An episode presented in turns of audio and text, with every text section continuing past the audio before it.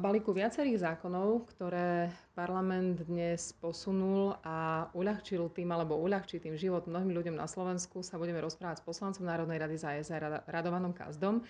Začneme možno pre vás neúplne typickou témou a to sú detské ihriska.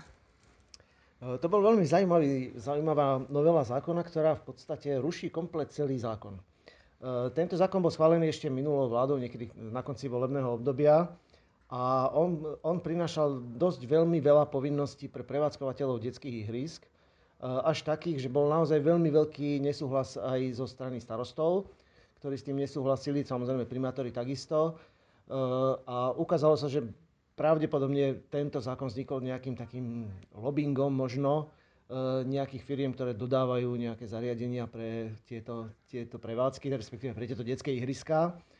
Eh, takže teraz to bolo naozaj veľmi dobre sa o tom hlasovalo, lebo sme zrušili jednu úplne zbytočnú, zbytočnú reguláciu, ktorá, ktorá prinášala obrovskú záťaž pre, pre obce a pre mesta.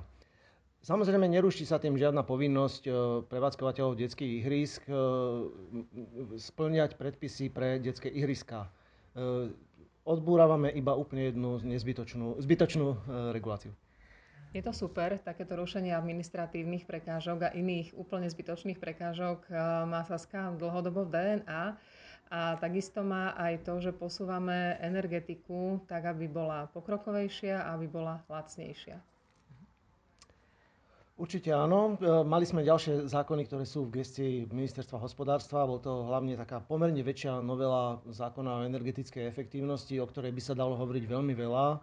Eh, týkala sa práve, práve, najmä činnosti energetických auditorov. Ja tam vypichnem aspoň jednu vec, takú významne deregulačnú, respektíve umožňujúcu, uh, uľahčujúcu pre energetických auditorov prácu.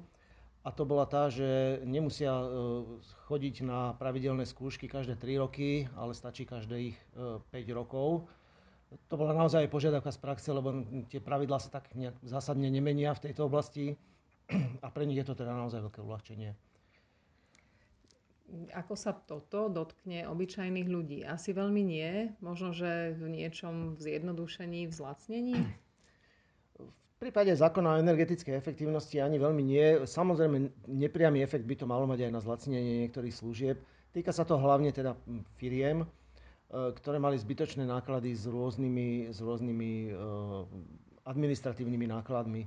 Takže v tomto dochádza e, k zjednodušeniu práve pre tie firmy všetko so všetkým súvisí, tak samozrejme, že by sa to malo niekedy prejaviť v nejakej, nejakej forme aj na cenách pre spotrebiteľov.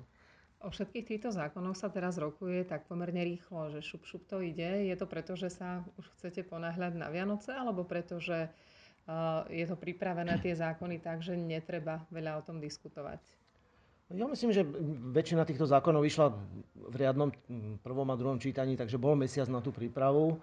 Eh, výnimkou boli, bola práve novela eh, zákona, ktorá sa týkala práve eh, dotácií pre prevádzkovateľov gastrosektora napríklad, ktorí, ktorí naozaj sú v takom čiastočnom lockdowne už niekoľko týždňov opäť a majú možnosť poberať už, to sme schválili už vlastne v januári, respektíve na jar, sme schválili možnosť čerpať dotácie na nájom a v tejto zrýchlenej, skrátenom konaní sme vlastne posunuli to obdobie na čerpanie toho nájmu o ďalšie mesiace.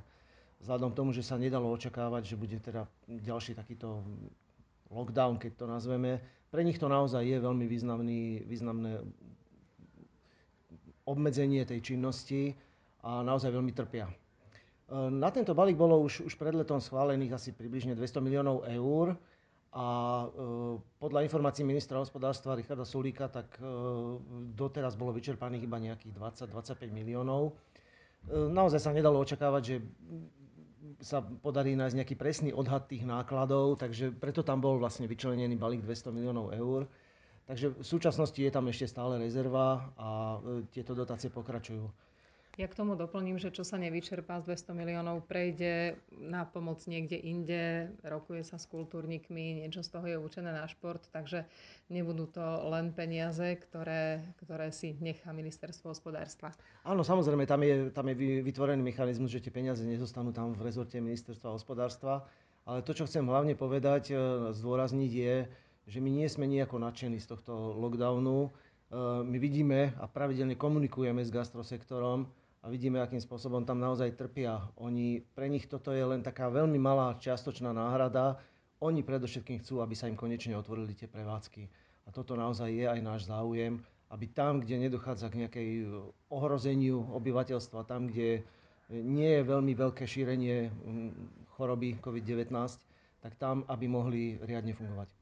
Tak to sú témy na rokovanie vlády, ktoré je pomerne časté a na rokovanie koalície, tak veríme, verme, že k tomu uvoľňovaniu aspoň regionálne skoro príde. Ďakujem veľmi pekne. Ďakujem.